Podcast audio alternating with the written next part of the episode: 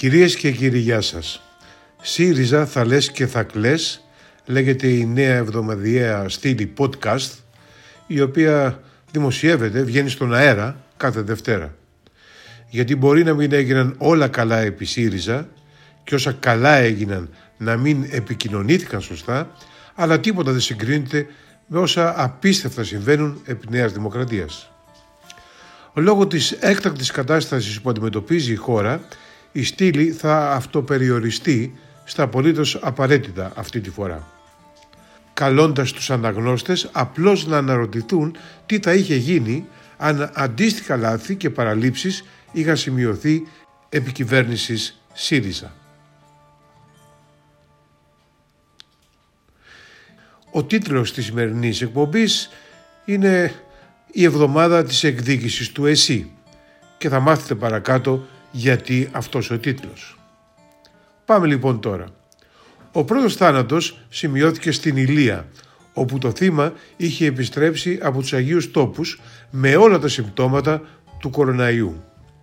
Παρά τις επισημάσεις των θεραπώντων ιατρών, νοσηλεύτηκε χωρίς καμία προστασία, καθώς ο αρμόδιος δημόσιος φορέας, ο ΕΟΔΗ και το Υπουργείο Υγείας δεν ενεργοποίησαν το ειδικό πρωτόκολλο ασφαλείας με την αιτιολογία το σκεπτικό ότι ο άνδρας δεν είχε ταξιδέψει στην Ιταλία.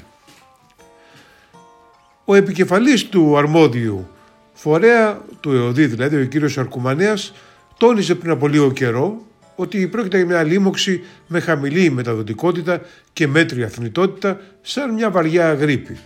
Άρα και να έρθει κάποια στιγμή στη χώρα μας δεν χρειάζεται να υπάρχει πανικός. Είμαστε απολύτως έτοιμοι. Τον ακούμε. Δεν πρέπει να υπάρχει ανησυχία. Είναι μια λίμωξη με χαμηλή μεταδοτικότητα, με μέτρια θνητότητα, σαν μια βαριά γρήπη. Άρα και να έρθει κάποια στιγμή στη χώρα μας δεν χρειάζεται να υπάρχει πανικός ή κάποια ανησυχία.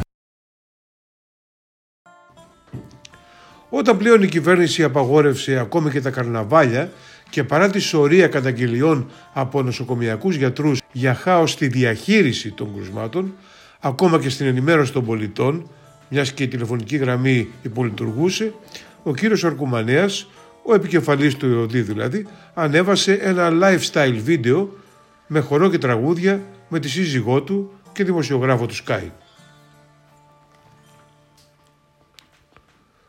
Ο τρίτος νεκρός προσβλήθηκε δευτερογενός, δηλαδή δεν συμμετείχε στην εκδρομή, από το προαναφερθέν γκρουπ των ταξιδιωτών στους Αγίους Τόπους που έμεινε αδικαιολόγητα ανεξέλεγκτο επί μέρες. Νοσηλεύτηκε στο νοσοκομείο Ζακίνθου και όταν ζητήθηκε στο τέλος διακομιδή του ασθενού στην Αθήνα προκειμένου να μπει σε εντατική, το ΕΚΑΒ δεν μπόρεσε να ανταποκριθεί στο αίτημα λόγω άλλων περιστατικών. Σημειώνεται όμως ότι στο νοσοκομείο της Ζακίνθου υπάρχει έτοιμη μονάδα εντατικής θεραπείας η οποία δεν λειτουργεί λόγω έλλειψης ειδικευμένου ιατρικού προσωπικού.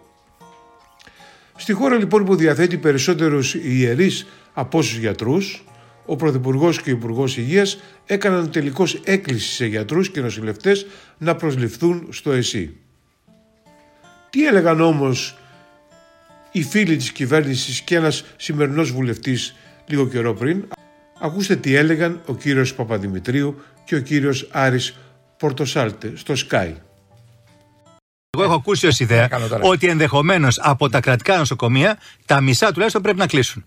Γιατί είναι φορείς ασθενειών, γιατί έχουν πρέπει πρόβλημα. Να δεν κιόλας, ναι, γιατί ναι, πρέπει να αυτό με... κλείσουν. Από τα κρατικά νοσοκομεία τα μισά τουλάχιστον πρέπει να κλείσουν, όχι να κλείσουν, να γκρεμιστούν. Μετά την προηγούμενη δραματική έκκληση του Υπουργού Υγείας Βασίλη Κικίλια που καλούσε τους γιατρούς να υποβάλουν αίτηση για να προσληφθούν με διετή συμβάσεις και μετά να παραμείνουν στο Εθνικό Σύστημα Υγείας, τι αποκαλύφθηκε; Ότι στην προκήρυξη την έκτακτη που έκανε η κυβέρνηση για 2.000 θέσεις επικουρικού προσωπικού δεν υπάρχει ούτε μία θέση ιατρού. Άρα όλα ήταν για την επικοινωνία. Ο δεύτερος νεκρός από ένα χωριό της Κοζάνης πήγε αρχικά στο κέντρο υγείας σε ένα χωριό το οποίο πλέον είναι κλειστό και παραμένει σε καραντίνα και στη συνέχεια στα επίγοντα του νοσοκομείου Καστοριάς το οποίο έκτοτε έχει παραλύσει και αποτελεί πλέον σύμφωνα με τους νοσοκομιακούς του νομού Καστοριάς κίνδυνο για τη δημόσια υγεία, το νοσοκομείο. Το τέταρτο θύμα εργαζόταν στο μικροβιολογικό τμήμα του ίδιου νοσοκομείου της Καστοριάς. Προφανώς δηλαδή προσλήθηκε από τον δεύτερο νεκρό. Τι υπογραμμίζουν οι τέσσερις πρώτες τραγικές απώλειες, ότι τα περιστατικά έχουν σχέση μεταξύ τους, έχει μεγάλη σημασία ο έγκαιρος εντοπισμός του ιού, καθώς και η πλήρης συστηματική ενημέρωση του κοινού. Είναι ότι ακριβώς δεν έγινε στην Καστοριά και όχι μόνο, όπου με ομόφωνη απόφαση οι τοπικοί φορείς ζητούν να κηρυχθεί ο νομός σε κατάσταση έκτακτης ανάγκης και να τεθεί σε καραντίνα. Τώρα ο Πρωθυπουργός ο κ. Μητσοτάκης έκανε μια θετική αλλά ημιτελή παρέμβαση. Δεν ανακοίνωσε το κλείσιμο των εκκλησιών όπως έπραξαν οι ηγεσίες άλλων χωρών ούτε αναφέρθηκε στη Θεία Μετάληψη. Δήλωσε όμως ότι ό,τι ισχύει για τις δημόσιες συνατρήσεις ισχύει και για τις εκκλησίες. Έκανε αυτό το, το μισό βήμα.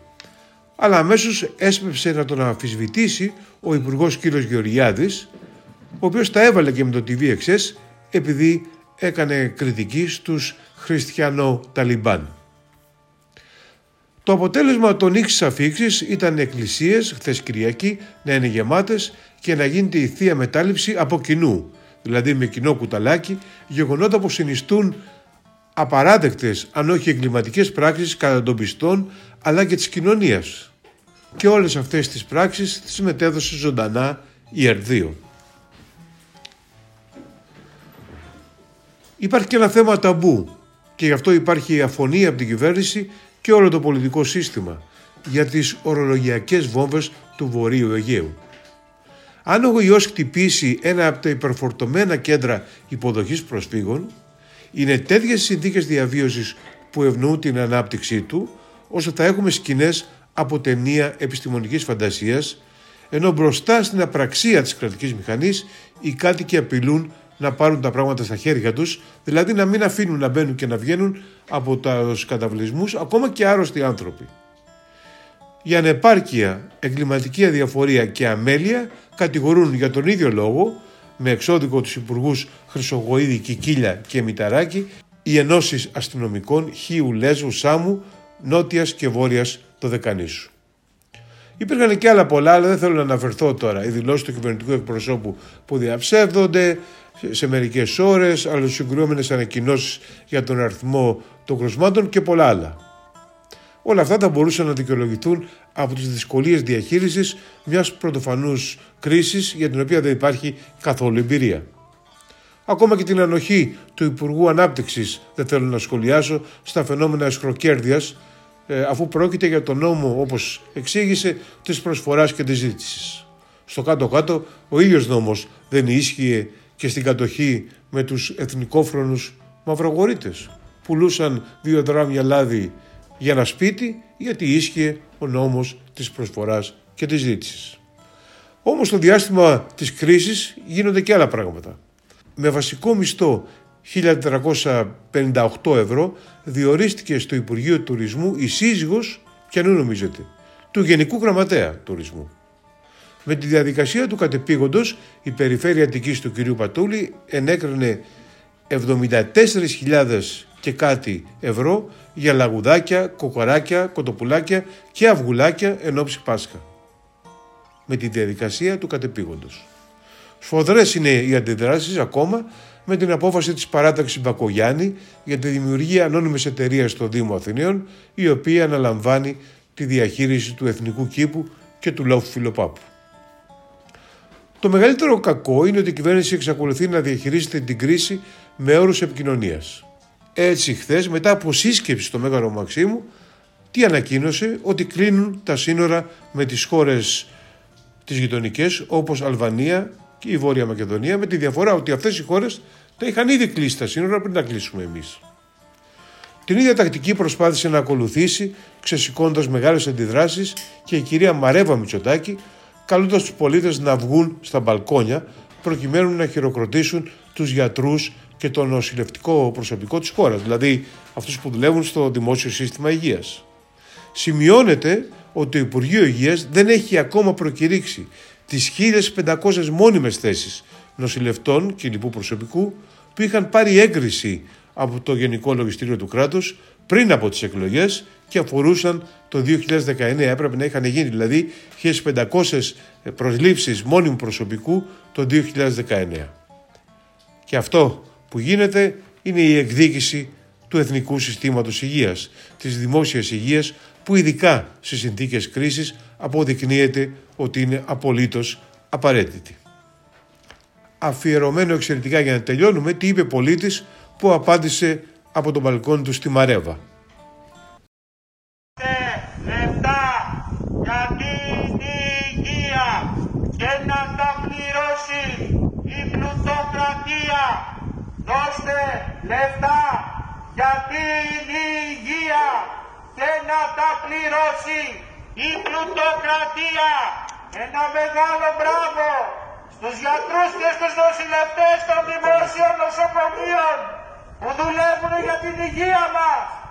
Δώστε λεφτά για την υγεία και να τα πληρώσει η πλουτοκρατία. Δώστε λεφτά για την υγεία και να τα πληρώσει η πλουτοκρατία. Η κυβέρνηση της Νέας Δημοκρατίας οφείλει να θωρακίσει το λαό από την πανδημία. Να δώσουν τώρα λεφτά για τα δημόσια νοσοκομεία. Να μην μας κοροϊδεύει κυρία Μαρέβα ότι θα χειροκροτάει μαζί μας. Δώστε λεφτά για την υγεία και να τα πληρώσει η πλουτοκρατία.